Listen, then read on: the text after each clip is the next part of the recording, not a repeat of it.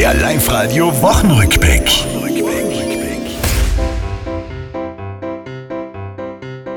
Osterferien für die, die Kinder haben, galt, sie zu bespaßen, ob im Schwimmbad, Sportplatz oder Wald. Sonntag kommt der Osterhas, hat Eier gefärbt im Winter. Zeit hat der ja wohl genug. Der hat keine Frau und keine Kinder.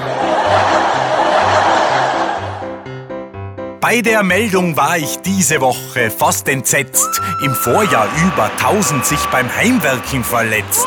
So mancher wohl das Werkeln besser bleiben lasst. Grund sind meist zwei linke Hände. Meistens ist er botschert, ja. Weil er einfach nicht aufpasst. Nehammer bei Putin, der Besuch, der war umstritten und der Investor rund um Wacker lässt sich weiter bitten. Innsbruck ohne Wacker, das wär schade, finden wir. Was bedeutet Sport für dich? Die Sportlerste ist mein Sport-BH, aber mehr habe ich sicher nicht.